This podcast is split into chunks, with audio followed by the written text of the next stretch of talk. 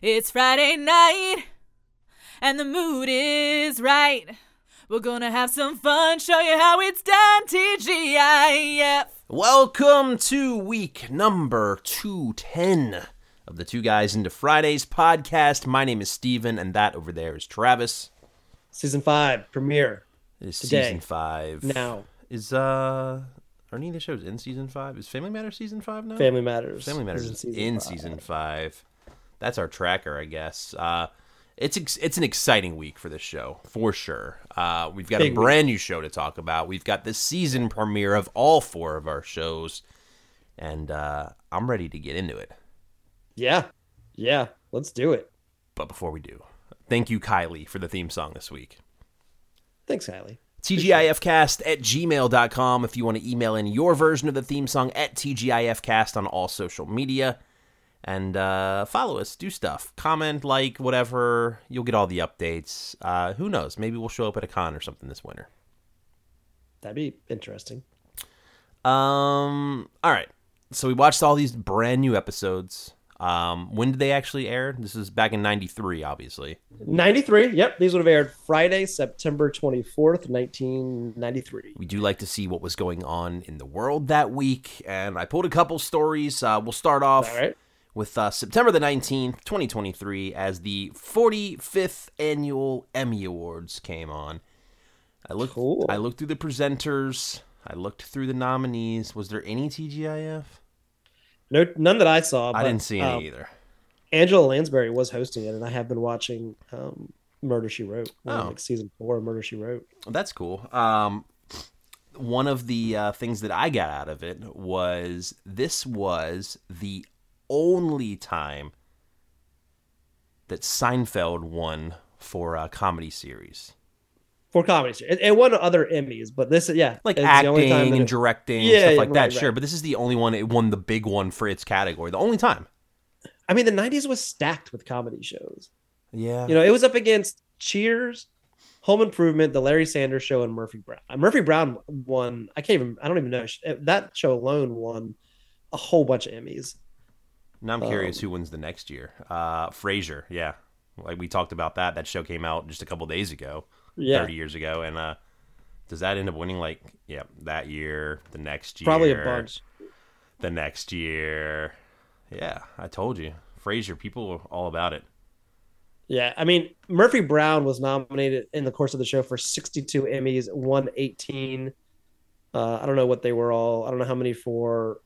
Outstanding, let's see, the 5 nominations, and won twice for Outstanding Comedy Series. Frasier wins every year from now until 1999. I want to see if you can guess what might take Frasier out. And yes, Frasier was nominated in 99 as well.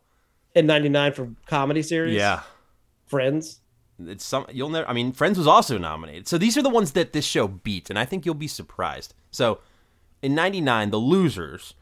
Everybody Loves Raymond, Frasier, Friends, Sex and the City. Oh, man. But this Little Fox show beat them all. D.L. Hughley show? Ally McBeal. Ally McBeal was a good show. It was a good show. But it's not better than the other ones I just listed. I don't know. I think I could see some that. People thought it was, apparently. I'll tell you this. It was smarter than all those other shows. So. Was it? I don't know. It was. It was a... better quality show than the rest of the shows. So interesting also in 99, and I don't know why we're talking about this, but television writer, especially when we're going to talk about it in 1990, David Kelly, 6 years. He was the creator and the head writer for Ally McBeal and the winner for best drama series, The Practice. Yeah. Didn't he do The Wire too? Or is that somebody else? He might have, but he won both of those the same year. That's kind of crazy. It has never happened again. Okay. Remember that for 6 years from now when we're on season 11 of Family Matters? Like season 9 out of 10? No, Family Matters will be gone. We won't be on Family Matters anymore. One more story. September the 22nd, 1993. Nolan Ryan pitches his last ever baseball game. Oh, man. Legend. Like, for sure legend. Yeah. I saw some debate yesterday whether who was the better pitcher. Him or Randy Johnson, and people were throwing around stats both ways. It was a good conversation. Yeah, are they considered like the best two? I think that They're Up There is kind of the best, the greatest of all times. Yeah. Gotcha. There's probably others for in that starting pictures. I mean, you've got a lot of closers who are like legendary status too, but yeah. And also for people, I think that are mostly not questioned. You know what I mean? There's, I don't think anyone's putting asterisks behind either of their names as opposed to some other pictures that are kind of in that conversation. Oh, like who? Like Clemens? Yeah. Greg Maddux. I don't know about Greg Maddux. But Pedro? Who? Pedro Martinez. I don't know who that is. Oh, from the Red Sox? Yeah, yeah. Yeah, I don't think he's in the best of all time conversation. No. I'm looking up this list. Top 100 pitchers of all time. We've got a long episode today, and we're dragging it. Number 5, Lefty Grove. Number 4, Tom Seaver. Number 3, Randy Johnson. Number 2, Greg Maddux. Number 1, Walter Johnson from 1907. Nolan Ryan's not even on the top 5 there. What about movies and music? Anything new this week? Yeah. We'll start with music because we have nothing new there. It's Mariah Carey, Dream Lover. It's going to be Dream Lover. For a little bit, so we got some time with Mariah again, but we do have a new movie. I didn't remember this movie. I've never seen this movie. Striking Distance, is that name ring a bell to you?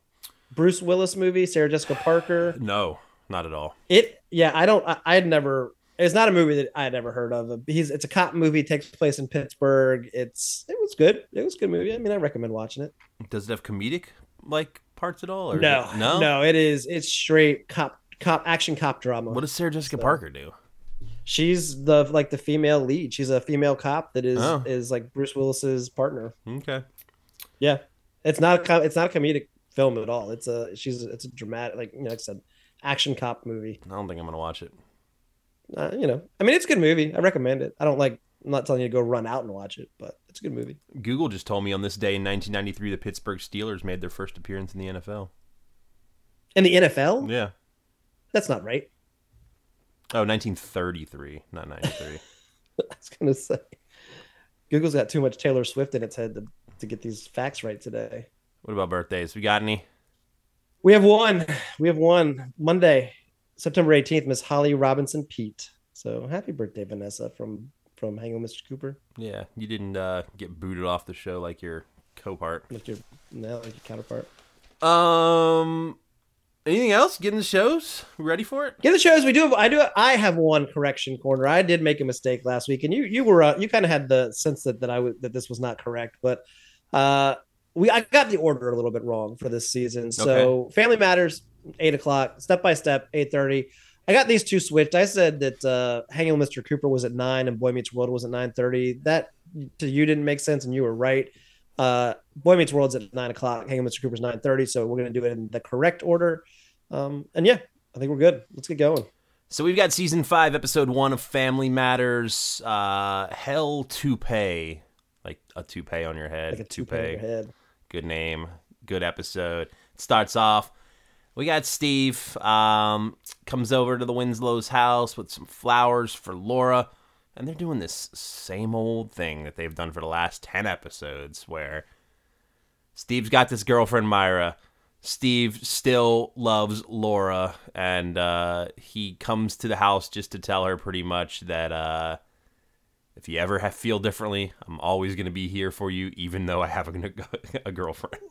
Well, this is a little bit of a recap. This is kind of catching us up from the end of last season, because what it really is he's saying is, you said you loved me, and so if you're ever ready, let me know. And she's like, what I said was that, I missed having you around the house when you started dating Myra. I missed you as a friend. I loved you as a friend. And that's what I meant, which is what happened at the end of last season, right? Myra comes along, kind of disrupts everything. And Laura does eventually tell Steve that she misses him. And so this is just a kind of a recap of that. And then he's like, all right, well, if you ever want to go on a date, let me know. Yeah. And he's like, don't worry though, I'm going to be wooing you forever. He blows a whistle. And then I'm guessing the school marching band comes in, the entire band, into the living room of the Winslow house, does a little performance around the couch. It's a big performance. They come in the front door, down the stairs, in from the kitchen, every direction. This band just surrounds Laura and does the whole thing. Yeah, they finish up. Steve asks her out. She says no. He blows the whistle, and they perform all the way back out the door. And as they're doing that, Carl's trying to come in. And he's just like, I don't want to know. I have no interest. Yep. That's your intro. We go to the theme song. We come back. We got Carl. He's in the living room and he's waiting. Real quick, theme song. Couple things to note about the theme song. Oh, it's like the actual video, right? Yeah. No Rachel, no Judy in the theme song at all. And they have changed. If you remember at the end of the theme song, there's the picture, the shot of them all around the piano as it pans out of the house into the city. And they've redone that scene to remove Judy and Rachel from that shot. I mean, she comes back, right? Rachel. Yeah. Yeah. Rachel comes back. Not this season. She is not in the season at all. But she does come back. But she's a guest character, a guest star when she does come back. I'm assuming they thought that she might not come back at this point, or they probably wouldn't have removed her like from that stuff. Like they were probably like, there's a good chance she's never coming back. Yeah, but these shows also do frequently update kind of the videos for the specific season. So they might have just said, well, she's definitely not in this season, so we can take her out. No explanation this episode, though, of like where she is or anything, right? My understanding from what I've read is that they just don't even talk about it, except for the fact that they now have an extra kid living there. Estelle is now Richie's mom. That's pretty much it. All right. So after the theme video, we've got Carl in the living room. He's impatiently waiting downstairs for Harriet. They're trying to go out to dinner. He's calling for her. Eventually she comes down and she's like, look, it takes a lot longer for a woman to get ready because they got to do their hair too. And then there's kind of like a back and forth joke looking at Carl's bald head. Like he doesn't have an excuse for he doesn't have a response to that because he doesn't have any hair. Yeah, it's just a little hard. I mean, Carl's got a receding hairline, but he's not bald. He's just... I'd call him bald. He's bald? All right. He's bald. But yeah, he's he doesn't like it. He's pretty sensitive about his hair, and that's going to be kind of one of the themes of this episode as well. Absolutely. The toupee theme. We go to the school. We've got Urkel. We've got Eddie. We've got Waldo. They come into the cafeteria. Sweet outfit by Eddie, by the way. The pants hiked all the way up to his nipples with the suspenders. Yeah, it's classic. Yeah.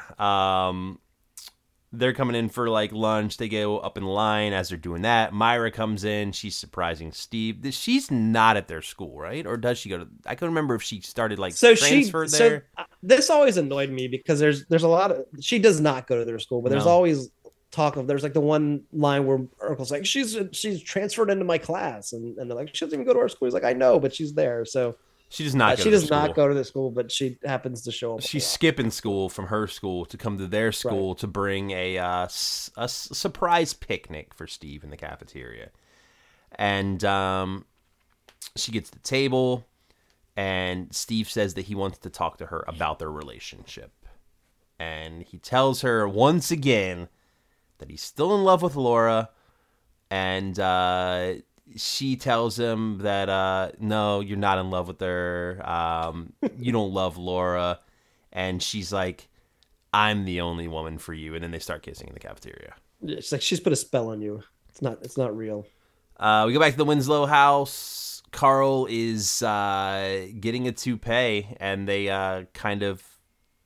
They're hiding it at first because they don't want us to see it, but the reveal is like this, like braided, beaded. It's Rick James. It is the classic what you know from the Rick James photo of Rick James. Yeah, he looks just like Rick James. He even says that. Well, I don't know if he looks just like Rick James, but the haircut is definitely a Rick James toupee. He's a little unsure about this. If he's going to be able to pull this off, then Eddie and Waldo come in, and Waldo immediately thinks that he is Rick James, and tells Carl that what did I write here? You need to get the hamster off your head or something. I don't know. I don't know. Maybe. And then they try a bunch of other like hair pieces on it. This like a little montage of him trying. There's like a whole montage. Yeah, they've got like big feathered ones, and is there a dreadlock one? I can't remember. No dreadlocks. Yeah, there's like a long hair, like not long but like flowy kind of hair, and a bunch of them that they don't. A bunch of different hairstyles. Yeah, they don't pick any of these. We go back to the cafeteria. This has to be a different day, right? Yeah. It's got to be. Yeah. Because Steve is now sitting down with Laura. Myra shows up once again. And he calls, well, this is our Diss of the Week, actually.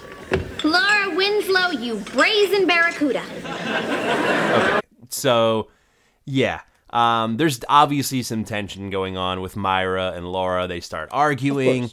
Myra grabs some mashed potatoes and smashes them on Laura's head. Laura dumps some Jello down the front of Myra's blouse. Myra dumps a milkshake on Laura's head. Classic move here. This is the longest setup of a food fight I've ever seen in my entire life. Like, if any other kid would have known this was going on, the food would have already been flying, right? Just even for sitcom purposes, this is just like two things too long. Like, well, it's just too long. I like this next move where Laura takes a piece of cherry pie and shoves it in Myra's armpit. That's a pretty classic move. That. And did you like how Myra just lifts up her armpit so she can do it to her? Like, that's another thing. This whole back and forth, they're just letting it happen to themselves. There's no. This was I liked not it. As funny as it should have been. I disagree. I'm good with this. Ice cream in the face here. They both pick up ketchup and mustard and get ready to spray them at each other, but Steve is in the middle. And then Steve, I love this too. He looks right into the camera, and Steve's the one that yells, "Food fight!" And then everyone just starts going crazy. I loved it too, but it could have happened sooner. Yeah, they had to get that armpit move in there, and I'm okay with that. So we go back to the house after this food fight. Steve and Myra come over to the Winslow's house, and Steve wants Laura and Myra to work it out. He says, "This is my intentions. This is my plan. I'm going to continue to date Myra, and I'm going to remain friends with Laura. This is how it's going to be." He tells Myra, "If Laura shows any signs that he ever has a chance, I'm going to leave you, though." And they all, for some reason, agree to these awful terms.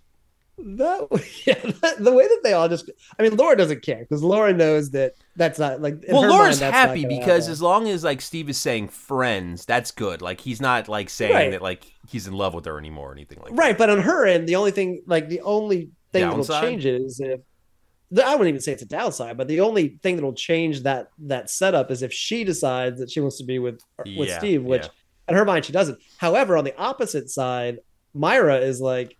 Kind of in a position where Myra, I mean, that's not who would be in this situation with this? No one. But I think in her mind, she's like, "Look, I'm with Steve, and by the time I'm going to convince him, so that if that ever happens, it's not going to be a problem." That's probably what I imagine she is thinking. Yeah, it's very obvious that the girls still hate each other at this point, but Steve and Myra leave the house. Yes, they do. Go a little later. Harriet is now flip scenario. She's downstairs. She's calling for Carl to come down for dinner or whatever. While she's waiting for him, Richie and Estelle get home from a Cubs game. And then Carl comes down, and he's got his new toupee on, and it's like what, like a flat top, I guess. It's a flat top. I think it looks pretty good. I mean, I'm not, I don't. It think looks he needs... pretty real. Like, I mean, it does. It's good. I don't think he needs a toupee, but I think that the decision he made was probably the right one. Yeah, he's like, "What do you think, Harriet?" And she's like, "I guess I need to get used to it." And he says, "Well, I did it for you. You're the one that like comments on it. You're the reason why I'm doing this." And she's like, "You know what? Whatever makes you feel better is what I want. I love you the way you are." And he's like, "Fine." He takes off the toupee, leaves it on the table, and kind of leaves it on there. It gets like the glue's still stuck to his hand. He tries to leave it, gets it off eventually. They go to dinner. End of episode. Yeah, I mean, not a very eventful episode, kind of just like getting us back into like the groove of the show, I think I'd say. Yeah, it really was there really wasn't a lot going on here. But you're right. It was more of just kind of getting you back in the swing of things. Yeah, I didn't realize how little happened in this episode until we just talked about it. It's literally like I looked up and I felt like this episode went by in a flash. Yeah. I really, by the time I was like, that was 30 minutes. That was so quick. I think really what it's doing is saying Myra is Myra. I'm going to get her name wrong forever. Okay. But she is going to be a big focal point of this season and moving forward. Yeah, I mean, hopefully they evolve that story a little bit. I can't remember exactly how it ends up going, but I'm a little tired of the, like, I love Laura, but I'm dating Myra over and over and over. Yeah, I think you got a long road to go before we get past that. All right. 8:30, step by step. Season 3 premiere, Way Off Broadway is the name of this episode. Killing it with the episode names this season. Carol is on the couch. She's got like this mini vacuum cleaner, like a handheld thing, and she's like vacuuming off her CDs. She's got the biggest CD collection of anyone in 1993, I think. That's a lot of CDs for 93. 93, maybe, yeah. Yeah. Did you find it weird that this little vacuum is in multiple scenes and they never mention, never address it or mention it or even like make a joke about it? It's just there. It's just something she's doing. Yeah. It is weird. Like maybe that was a real, like, I don't know. I never had a mini vacuum cleaner, like a handheld battery powered vacuum cleaner. I never vacuumed my CDs or anything like with anything like that. But the fact that it's just never mentioned, it's just treated as a normal thing she's doing. It's also barely the size of like a thick magic marker. Like how much stuff? Well, that's what I mean. It's so small and kind of ridiculous. You got to think somewhere in there. There's some batteries. How much room is there in that tank to hold some dust? I mean, it's only dust. I don't know. It comes back later on though. So she's vacuuming. But still, her CDs. Just as a like accessory, not as a. No one mentions it. Dana is say, "Mom, go away. I don't want you to meet my date." And she's like, "Why? Well, I don't embarrass any of your dates." Doorbell rings. It's Daniel. My wife thought he looked like he was 40, and he tells Carol that. Well, no. Yeah. Daniel tells Carol that he talked Dana into trying out for the play. I guess this guy Daniel works at this playhouse. I don't know what he does. He's like the director, I guess. Director, evidently, probably programmer. Probably. Yeah, and he was excited to meet Carol, and two excited for Dana to be in the play. So this guy, by the way, his name is Sean Levy, and he is a like accomplished director. He directed. Cheaper by the... I'm just going to name a few things. Is he, like, related to, like, the Levy family? I don't know. Okay. But... I bet he is. L-E-V-Y? Yeah. Yeah, he might be. Big Fat Liar, Just Married, Cheaper by the Dozen, the 2006 version of The Pink Panther, All the Night at the Museum movies, Date Night, Real Steel, and then, like, some TV episodes for some other shows. So, he's directed some like pretty well-known movies. He is from Canada, so probably is part of that, He did Stranger Things too, some of that? Some episodes of Stranger Things, yep. Jeez. Yeah, I don't see anything about being related. He's Jewish Canadian, so I don't know. I guess that's a popular Jewish Canadian name, but I don't see that he's related to like Eugene and them. I don't know. He might not be, but He does in his career become a very well established director. So 30 years ago, he was 25 during this scene. Yeah, and she's an 18-year-old college freshman. It's not sure too crazy, I suppose. All right, play's coming up. Cody comes in, and first Carol says that she was an actress, which is kind of the step towards embarrassing Dana in this scene. What did she say she was in? Bye Bye Birdie or something. Something like that at like summer camp. Cody comes in. Daniel and Cody already know each other because Cody has volunteered his time to help build sets at this playhouse. And Dana's like, "Oh no!" And she immediately takes Cody in the kitchen and she's like, "You cannot embarrass me." Just like she told her mom. That's her biggest worry, that people are gonna embarrass her. So he's like, "Don't worry, I'm not gonna embarrass you." They go back in the living room, and what do you know? Carol is singing and dancing all around the living room, all around Daniel. Like, put on a happy face. And it was good. She got a round of applause by the live studio audience. She did not get one from me, but yeah, the embarrassment has already begun. Theme song, we come back. It's full blown. Carol's in the kitchen. She's got that little vacuum out again. This time she's vacuuming cookie crumbs off of her shirt as she's eating cookies. Karen walks in. She wants to go to the mall. There's a big sale, but the Frank's truck is not home, so she can't go. She's upset. Frank gets home. Karen immediately grabs the keys, runs out the door. JT comes in and almost lets out the secret as Carol is following Karen. that Frank was out playing golf, and he's not supposed to be playing golf because he's got a hurt back, and he lied. He went and played golf and doesn't want Carol to know. See, I thought he didn't want her to know because he was supposed to be at work, but he doesn't want her to know because that's not why. Yeah, doesn't want the back situation to be a big deal. So Frank is explaining how women like to blow things out of proportion and how it's okay to lie to his mom, or I guess kind of stepmom or whatever. And JT points out, Frank, where's your wedding ring? And he's like, oh no, I left it. Where did he say? Like in the car? Well, first he's like, well, I take it off when I play golf so that it doesn't get lost. And he goes to dig around in his pocket. Uh-huh. And he can't find it. So he thinks he must have left it in the car, which is now Karen has on the way to the mall. Okay.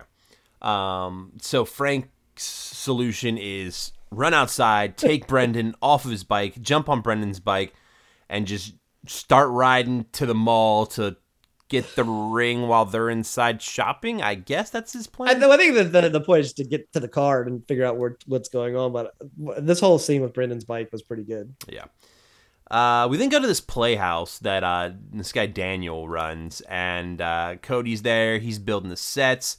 Daniel is like teaching a little circle of class and trying to get everyone to like yell out like a scream. And Dana's like not getting into it at all. The other like classmates are kind of looking at her like, why is she even in this class?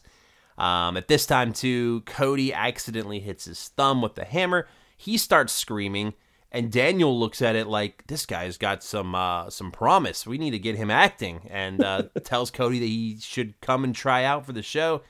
And Dana, of course, is just looking like, oh, no, this is awful. Like, I do not want Cody acting now. I want Daniel for me, and he's going to embarrass me, and he's going to take the attention away from me. Yeah, this is her thing. She doesn't want Cody in, and she's seeing herself as an actress, and Cody is just the guy who's helping with the set. So. Yeah. So we go back home. We see Frank get home. He didn't find the ring. Did he get to the car? Did they mention that, or did he just? I think the assumption is that he did. Yes. Yeah, I couldn't find it, I guess. So I guess Owl comes in behind him. She's like, Frank, Carol just got home, and he's like, oh, no, what am I going to do? And is this where he goes with the pockets? Is that what his technique is at this point? Or is that right. So his idea is that if I don't take my hands out of my pocket, she won't see my hand and she won't know. Yeah, that'll work. Karen and Carol come in. Karen is a little upset because she was 5 minutes late to the sale, so she missed out on all the good stuff. Frank is trying to hide that he lost the wedding ring by keeping his hands in his pockets, and... Carol, but also trying to help her with her bags. Yeah, but Carol has already figured all this out.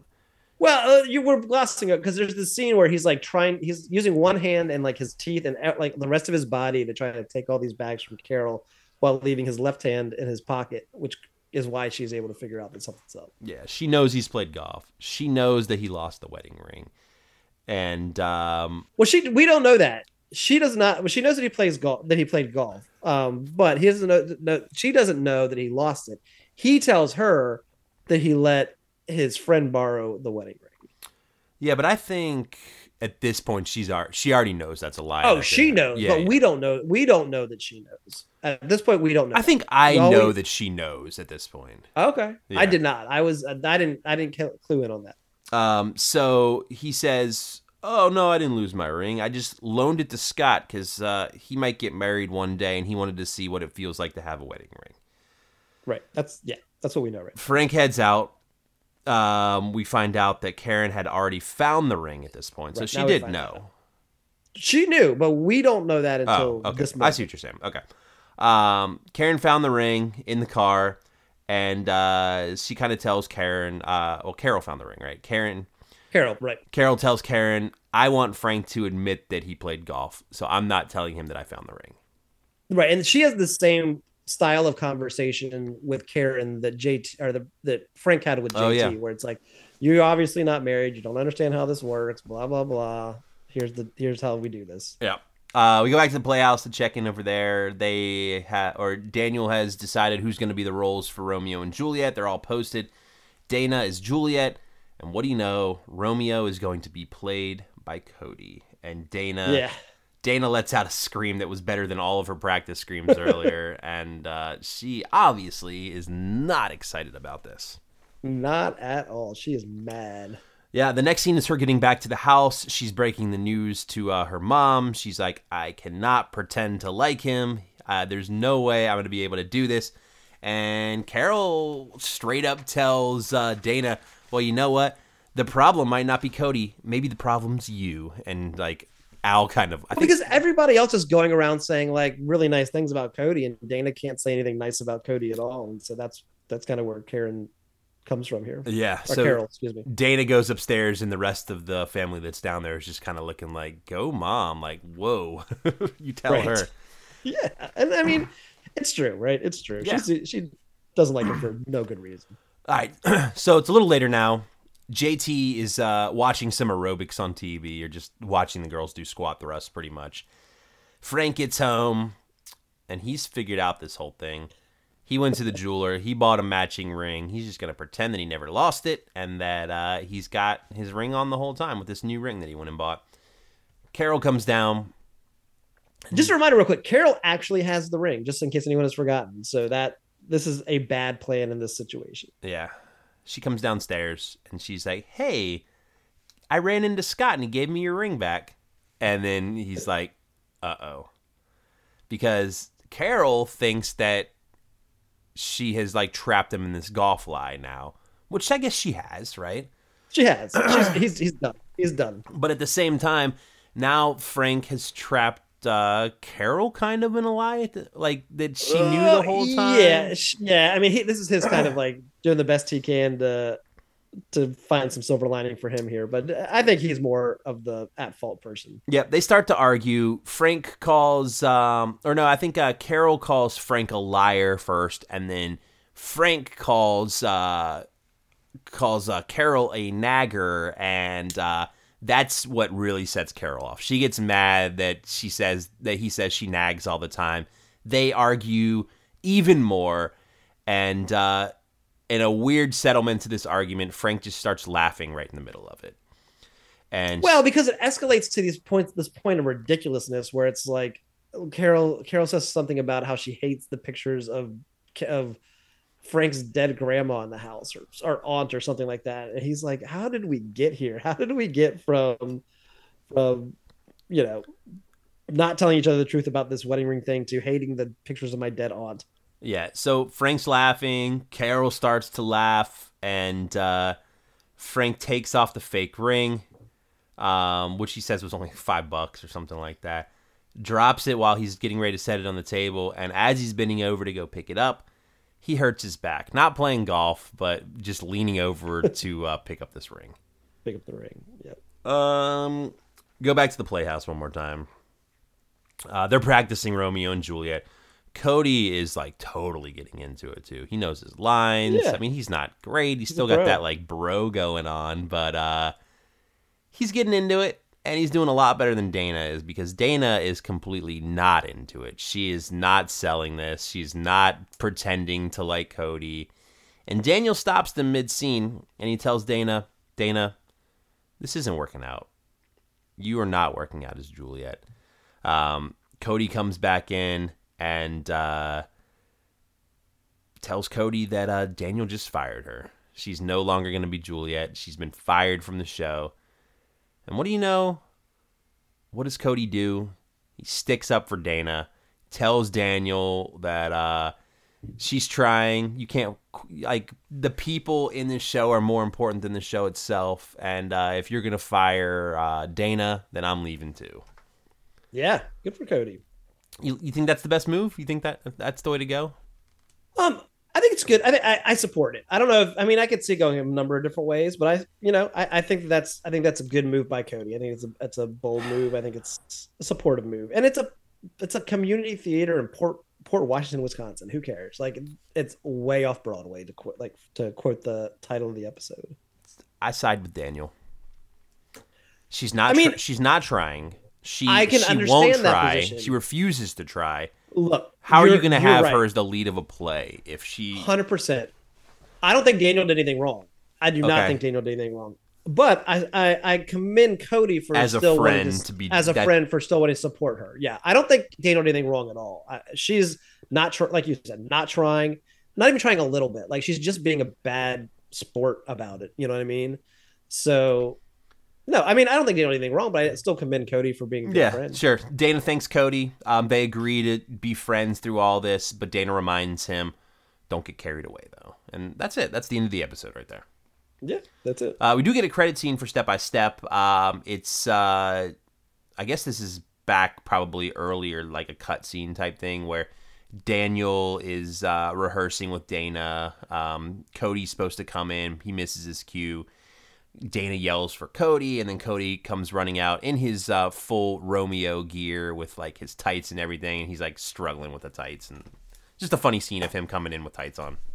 It's interesting. I didn't take that as a cutscene at all. I took that as Daniel gave them both the roles back, and since they had kind of made up, Dana and or I think Dana had kind of come around to Cody being a good person. She was able to do the scene. Like, yeah, I think you might be right. Like it felt weird that they would come back, which is why I took it that way.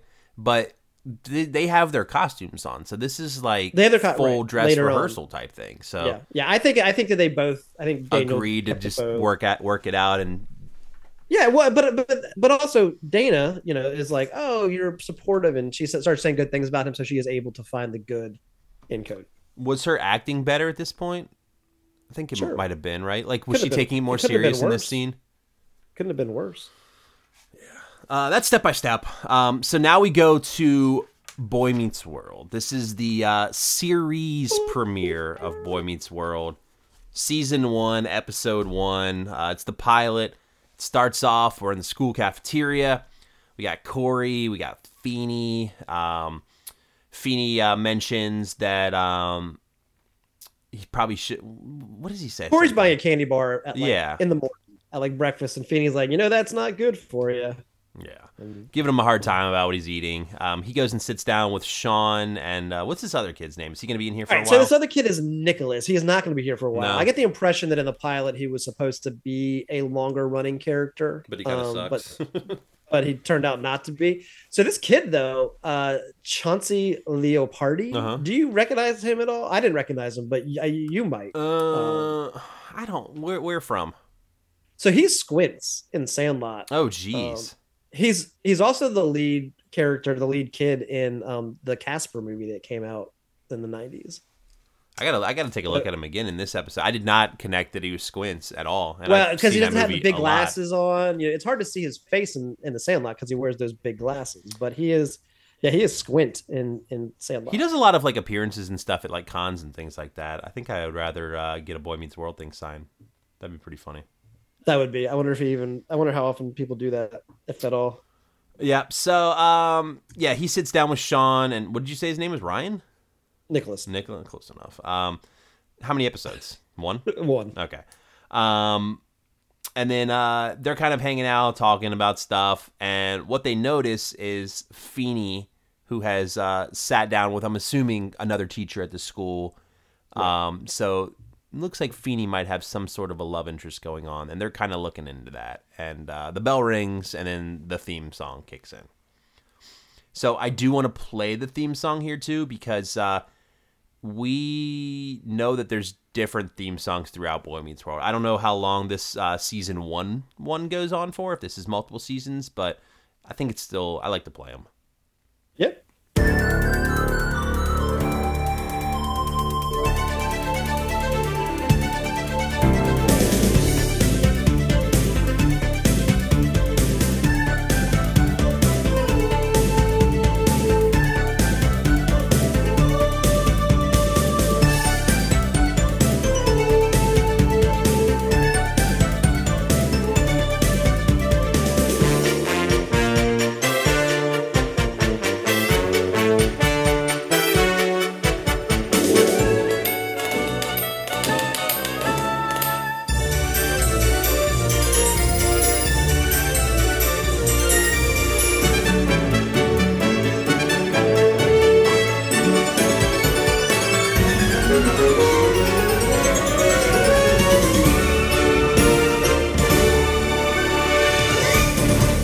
So that's it. Pretty boring song. I mean, it's not a very interesting song. There's no lyrics to it, and you've just got kind of like the cast standing in front of this 90s CGI green screen with things being kind of CGI thrown at them, essentially.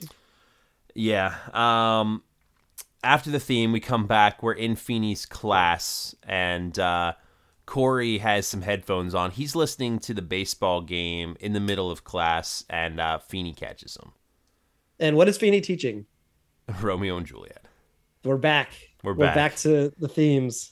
I also found it weird here that when Feeny takes the like headset from Corey, that he stops it like he's listening to a cassette tape rather than like turning it off. Like he hits the stop button on it, which doesn't make any sense. Maybe it's like the power button. No, it's stop button. Makes no sense. All right. Let's see. So from here, Corey is trying to tell Feeny that Romeo and Juliet's real dumb. Like, why are we doing this? We're 11 years old. I don't care. We shouldn't be learning about this. And Feeny tries to explain the importance and then also gives Corey detention. Right. Well, Corey just keeps talking back. Yeah.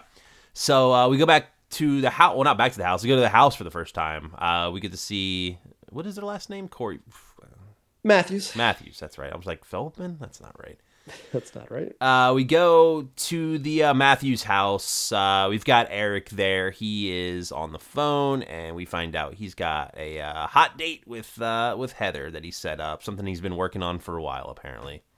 He did. And she's like the hottest girl in the school, I think. Right. He's like, Corey, that baseball game, I can't go with you anymore. I'm taking Heather instead. I'm not taking you. So two of us are going, me and Heather. I'm going to show her a good time. You'll understand one day. And, of course, Corey gets mad. He runs downstairs. And his parents kind of already know about the detention, too, that he got from Feeny because Feeny lives next door to them. Right. Yeah, so we're establishing that key element of this show, that Feeny is the next-door neighbor. Yeah, and then Corey's like, I don't even care about Romeo and Juliet. I don't understand it. I barely understand Full House. And I was going to play the clip here, but I kind of already ruined it, and that's what they say.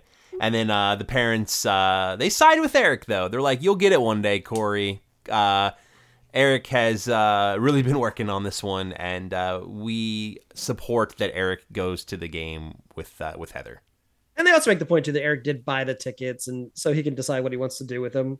Yeah, I mean, he did. I thought it was really interesting that they stuck up for Eric, and I appreciate that. Good for them.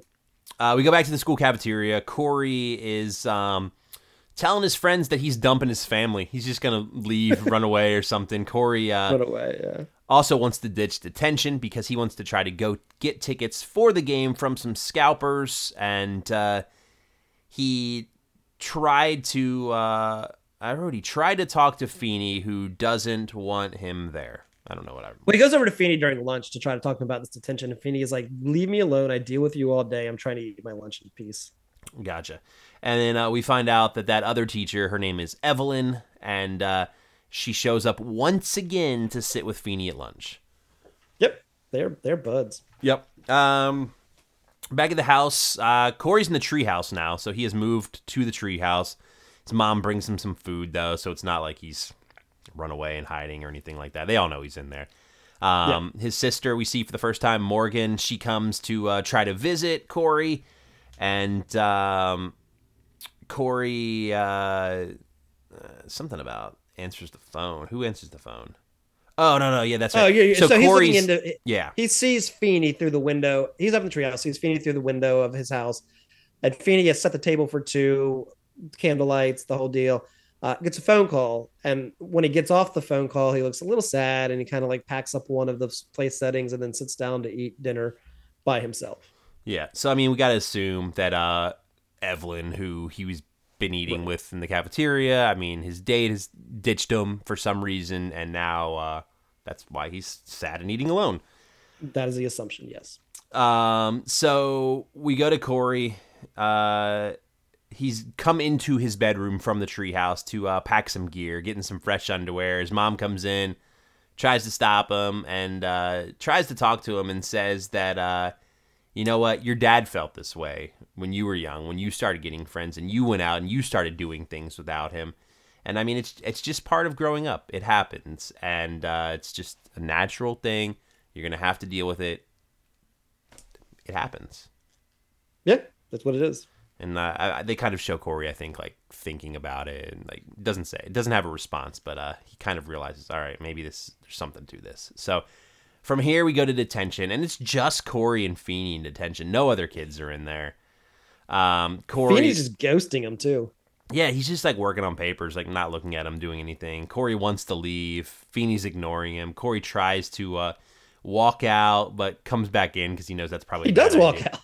Yeah, he walks out and then comes back in. Walks out, comes back in, and then he mentions to Feeny that he saw him the night before. He knows what happened with that dinner, and Corey kind of compares it to Romeo and Juliet, and Feeny explains that the importance of love and family. That's the message that he wants to get across to Corey. Right. He's like, you're a child. You don't understand any of this. Here's the deal. Corey gets home. He tries to move back in quietly to his house, but Morgan ruins it, yells to his mom or something that Corey's back, and or his dad or something. And then Corey and his dad talk, and Corey says that he wants his room back again, and his dad's glad he's back. It's all worked out. Yep. Apologizes, too, for dumping him for his friends, which happened years ago. Yeah, then we go to Corey's room. Corey is playing duck hunt, or at least he's got the duck hunt gun. I think it's more like a Hogan's Alley game. I don't know if it's duck hunt. They mentioned, like Eric mentions the little dog in the corner. So that's, oh, he does? Yeah. Okay. It seems a little more violent for duck hunt. The audio is definitely not duck hunt, for sure. Definitely not. So Eric comes in, tells Corey, hey, I blew that date with Heather. The baseball game didn't work out. I didn't have anything interesting to talk about it. She wasn't having fun, and yeah, I probably should have gone. He doesn't say, probably should have gone with him, but yeah, he blew it. Corey suggests that Eric call Heather, though, and maybe ask her to a movie, because then he doesn't have to talk, and it's perfect for a first date. And great idea. Yeah. Corey says that he says that love is worth it, and I don't know if that's the message that he got from Feeny. I'm kind of assuming that that's kind of like what he concluded after that conversation. And Corey goes downstairs to join Morgan for some tea. I know there was comments that like Morgan felt like that Corey was growing up and leaving him. So he goes down, plays a little tea time with his sister. And I don't know if he tells her or says out loud that he feels like he was like pushing her away, that he's growing up. And he just wants her to know that he will always be there for her. Nice. Yeah. I don't remember the exact words, but it's along that. Yeah. And then his mom comes in, tries to get Morgan to go get ready for bed, but Corey's like, "No, don't worry, I'll do it. Let us play for a little longer, and I'll get her to bed." And his mom's like, "All right, sounds good." Gives Morgan, and then she walks back out. Like his mom walks back out, and then Morgan like goes over and like hugs Corey, gives him a little kiss on the cheek, and that's the end of the episode. Yep. I do get a credit scene, though, with Feeny and Evelyn having lunch once again. And he asks her to dinner one night. And then we discover that the canceled dinner was not Evelyn. It was actually his sister that had canceled. So all of this, like, digging and thinking that he understood everything from Corey wasn't even happening, and Feeny didn't even say anything. Like he could have told Corey right then, "Oh no, that was my sister," but no, he dragged him on, let him figure it out himself. Typical Feeny. That's Boy Meets World. That's the pilots. One more super strong start. Yeah. I mean, I thought so. Pilot wise, for sure. Yeah, everything clicked. Everything clicked in this episode except for maybe Nicholas. All right, so this is the season 2 premiere of Hanging with Mr. Cooper. The name of the episode is Baby Love, and we already know that we've got some changes this episode. I guess we will talk about them. We know that because we've talked about it, but we don't necessarily know that in context of the show right now. It all kind of comes up, so we'll talk about it as it happens. Very quickly, yeah. We got Vanessa in the kitchen. Coop gets home with Darnell. Do we know Darnell already? He's been in there, right? Nope. Darnell is new. Is around for, I believe, this episode. Just one episode? Just one episode. Wow. Okay. So Coop gets home. It wasn't a Family Matters episode for what it's worth, but he's only in this episode once. He and Darnell get home, and we find out that Coop's got a date. We're back into this this theme now from every other show we've just watched, or I guess I feel like. But Coop's got a date. Darnell kind of plays up how smooth Coop was in getting this date. He like pulled up the car, rolled down the window, said, "Is it hot in here?" And that worked for this girl. And the phone rings. It's Coop's mom. We find out Cousin Geneva's coming, and that's what he called her, just Cousin Geneva. Cousin Geneva. Before that, though, we find out a critical piece of information, and that now this is where we first find that Mark owns the house now, because he's telling his mom he's doing stuff around the house. It's like the work of a homeowner. So we now know that he. This is where we find out he owns the house. Yeah, I think I didn't connect that until a little later on when Tyler says something, but Tyler makes it more explicit. But this is the first mention he has of owning the house. Cousin Geneva's coming, and his mom wants her to stay there for a little while, and he kind of regretfully agrees. She's like, all right, she can stay. And we also find out she's bringing her 6-year-old daughter. This is when Tyler comes over, and Tyler says, well, now that Robin moved away and you guys bought the house. like From my dad, yes. So this is kind of establishing everything. Do you guys feel do you feel any different about me, Coop? And he's like, no, you're as welcome as you've always been. See ya. And then kicks him out the door. Pretty good. It's good. Man, I love Tyler. Theme song, brand new theme. We got to play it. Here it is. Give it up, give it up. One more time. You got to give it up for the brother. He's got it.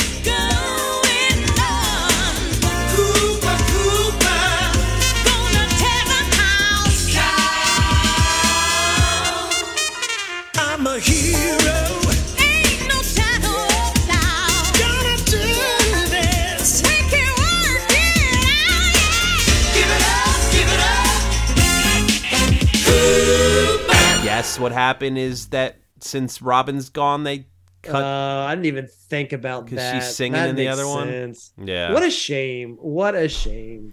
No more In Vogue. I mean, I don't think they're on that new one, right? No, it's just Soul Man. I think it's just the generic Soul Man song. No more. It is such a shame. Because the other theme song was so good, and this is just so generic. Yeah. But I will. Another note here: Tyler is officially a part of the full cast now. He's not. He's in the theme song. Yeah, and so is Raven Simone, who's in the theme video like more than anyone, it seems like. Well, we assume. I mean, that we assume that she is going to be her and Geneva because they're key cast members. But Tyler being added, I think, is a cool thing. Yeah. All right. So after the theme, we come back. Coop is like anxiously awaiting for his date, also anxiously waiting for his cousin to come in. Tyler comes over.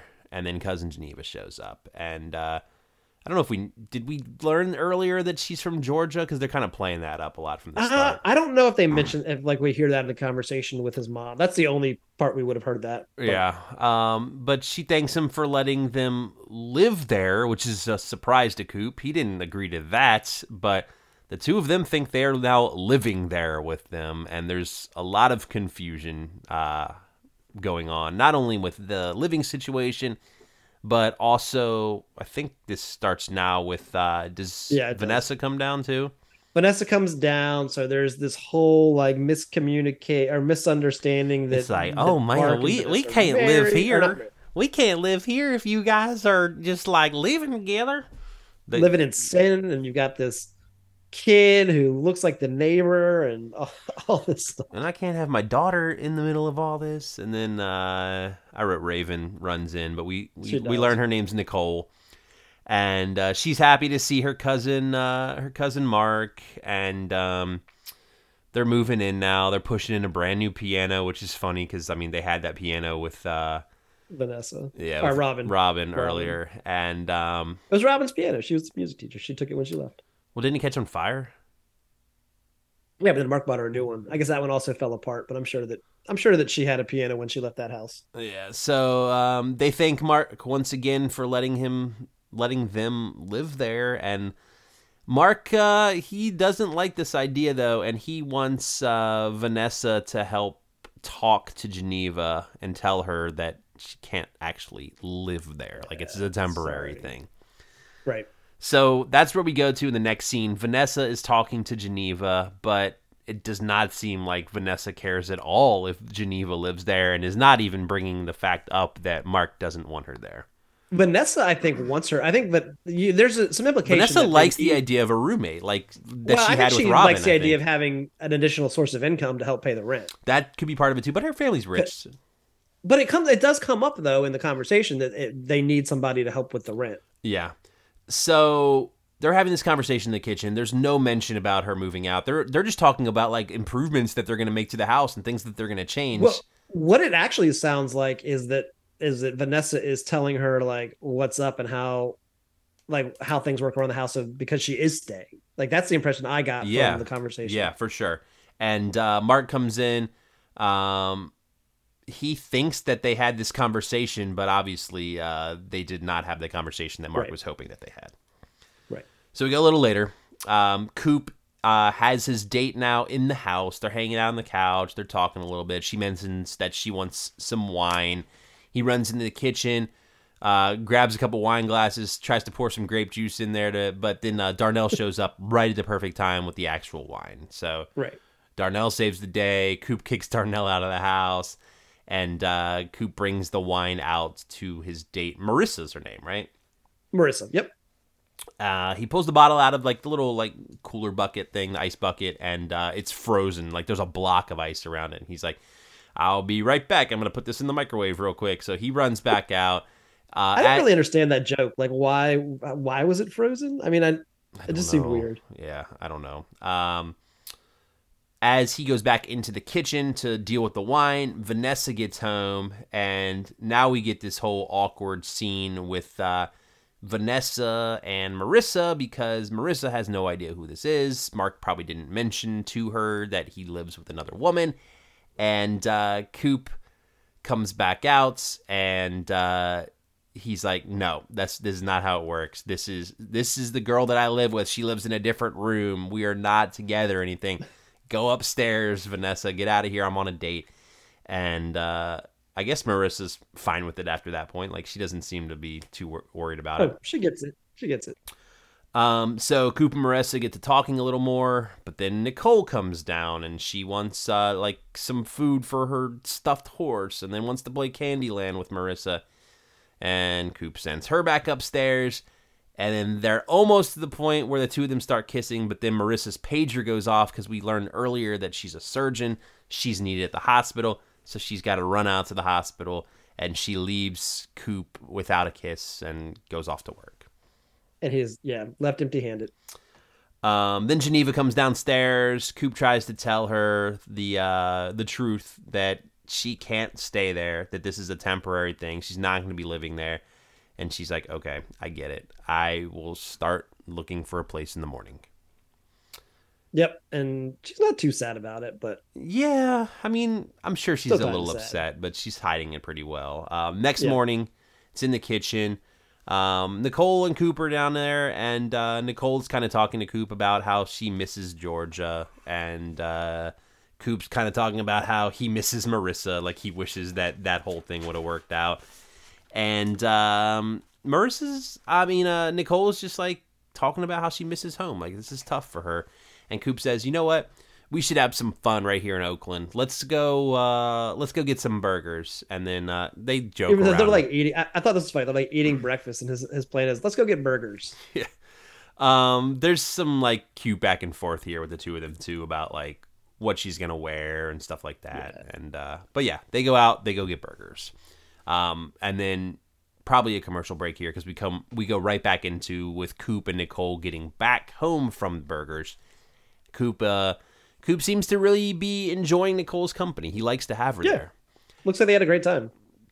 And as the two of them are there, Marissa comes over, his date from the other night, and she's upset because she got a message saying that Coop was having kidney problems. And then they realize and explain that it was Nicole that sent the message, that Nicole had the idea that she could get Marissa back with Coop if she pretended that Coop was in medical trouble. Well, because he gave her that idea. He said, I probably will never see her again unless I have like kidney failure or something. Yeah. So, and then I guess we're unsure right away of how Marissa feels about this, but pretty quickly she's like, well, since I'm here, I might as well give you a checkup. And then we don't know what happens after that. No, but they're going to make out. A little later, we've got Vanessa in the kitchen. She calls out the window to Tyler to give Nicole a chance on the swing, which is really just a chance for Vanessa to run outside and go swing on their swing set. Yep. Nicole comes down. She's got her bags packed. It looks like they're moving out. And Coop comes in the kitchen, and he says that he really does not want them to go anymore. He wants them to stay. Vanessa and Geneva come inside. Nicole tells her mom that Coop wants them to stay, and Geneva, she's a little unsure about it at this point because, I mean, he had just told her that they couldn't, and she just wants to make sure that he's serious this time. They don't want to, like, think they're moving back in, and then him change his mind, and then they have to go again. So she just wants to be sure. And Mark is like, yes, I'm sure. I want you guys to stay. Yeah, because Marissa liked the fact that he was helping take care of this family. Yeah, and Nicole says that, no, what happens here? Like, Mark starts complaining. He's like, oh, man, I'm so sore from all this moving and everything. And then Nicole's like, I think you need a doctor. And then Coop says, speed dial number one. And then it's kind of like the same thing. Like, Nicole goes and calls Marissa to come over and help out Coop. Yep. Yeah. Into the episode, we do get a credit scene here where we get to see Raven Simone's singing skills as she's singing and playing like around the living room. They like to do this. Like, there's a lot of musical talent in this cast, it seems like. Yeah, I mean, there used to be more, but well, I guess there didn't used to be more. They just traded out, right? Lost one singer, got another singer. Yeah. But yeah, Vanessa and Geneva join in. I mean, Geneva's singing too, so I guess we did go up one. True.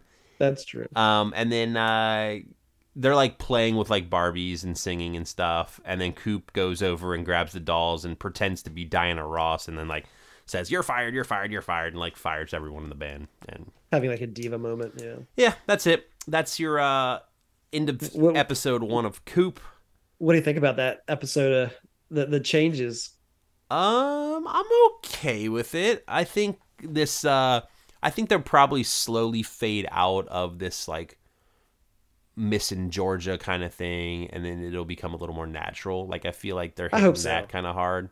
I hope so. I miss Robin already. Robin to me was like a real person, and Geneva is just one of those sitcom like caricatures. I think they're gonna like fade her into like becoming more of like a just a standard like a regular person, like you said. I hope so. I already miss Robin. I'm not a fan of these changes. I don't mind. Did you look up anything Simone, like why they left or why they made the changes? Was she just fired or? I don't remember. I feel like I saw that she had something else going on, and that was why she left the show. Let me just do a quick. Let me just pull this up because I know the Wikipedia's got like the seasons delineated pretty well. Let me see. I don't know. I guess it's not there really. Yeah. While you're looking it up, I'll go ahead and I'll rank my episodes for the week. So I'm going 4-1. Number 4, I've got Family Matters. Wasn't much of an episode. It was kind of just a let's remind you where everyone was and where they are. Number 3, I put Step by Step. Again, nothing crazy happened. I mean, Dana tried out for a play and Cody was there too. Number 2, I put Coop. I know you miss Robin. I like the episode. I think it's gonna work out just fine. And number 1, I've got the series premiere, the pilot of Boy Meets World. Okay. So it looks like it was just a decision by the producers to change kind of the theme of the show as they went on to TGIF to make it less of a... They compared it to like a Three's Company with the guy and two women living together to more of a family show. Okay. Yeah, family kind of deal. So that's really the only explanation. A quick Google search gets me. I bet she's still bitter about it. I would be too. She was good. I liked her. I liked her a lot, and I like her even more now compared to what we've got. So, she still gets residuals though. She'll be all right. 4-1. What do you got? 4-1. I'm gonna put Coop at 4. Oh. I'm gonna put and I didn't hear what you said, so I have no idea. Okay. What this looks like in relation to yours. Coop at 4. I'm going to put Family Matters at 3, Step by Step at 2, and Boy Meets World at 1. I could go either way with Step by Step and Family Matters. There just wasn't a lot going on in Family Matters. That's the only reason I put it at 3 compared to 2. But I could switch those two. Yeah, I mean, I had pretty much. The only difference I had is I had Coop higher than you did. So I went okay. Family Matters, Step by Step, Coop at 2, Boy Meets World at 1. Okay, so a lot different as far as Cooper goes. But yeah, cool. But yeah, we both agree. Good start for Boy Meets World. We're excited for that. I'm excited for all 4 shows. I think we've got a lot of things that we can do with all 4 of these. Yeah, I know the Family Matters season this season is going to be really good. Step by Step probably will just be really good Step by Step, and then hopefully Hanging Mr. Cooper gets in a groove that I'm okay with. So yeah, I'm sure it'll be good. Thank you once again to Kylie for the theme song this week. Thank you, Kylie. TGIFcast@gmail.com, at TGIFcast at all social media. We got a full 4 episodes coming back again next week and for many weeks to come. Yep, Family Matters Season 5, Episode 2, Step by Step Season 3, Episode 2, Boy Meets World Season 1, Episode 2, and Hang on, Mr. Cooper, Season 2, Episode 2. Sweet. That's right. All right. I think that's it. Anything else, Steve? Looking through my notes, I think that's it. All right, man. Have a good week, Steve. You got it, dude. It's Friday night, and the mood is right. We're going to have some fun, show you how it's done, TGIF. TBI Podcast.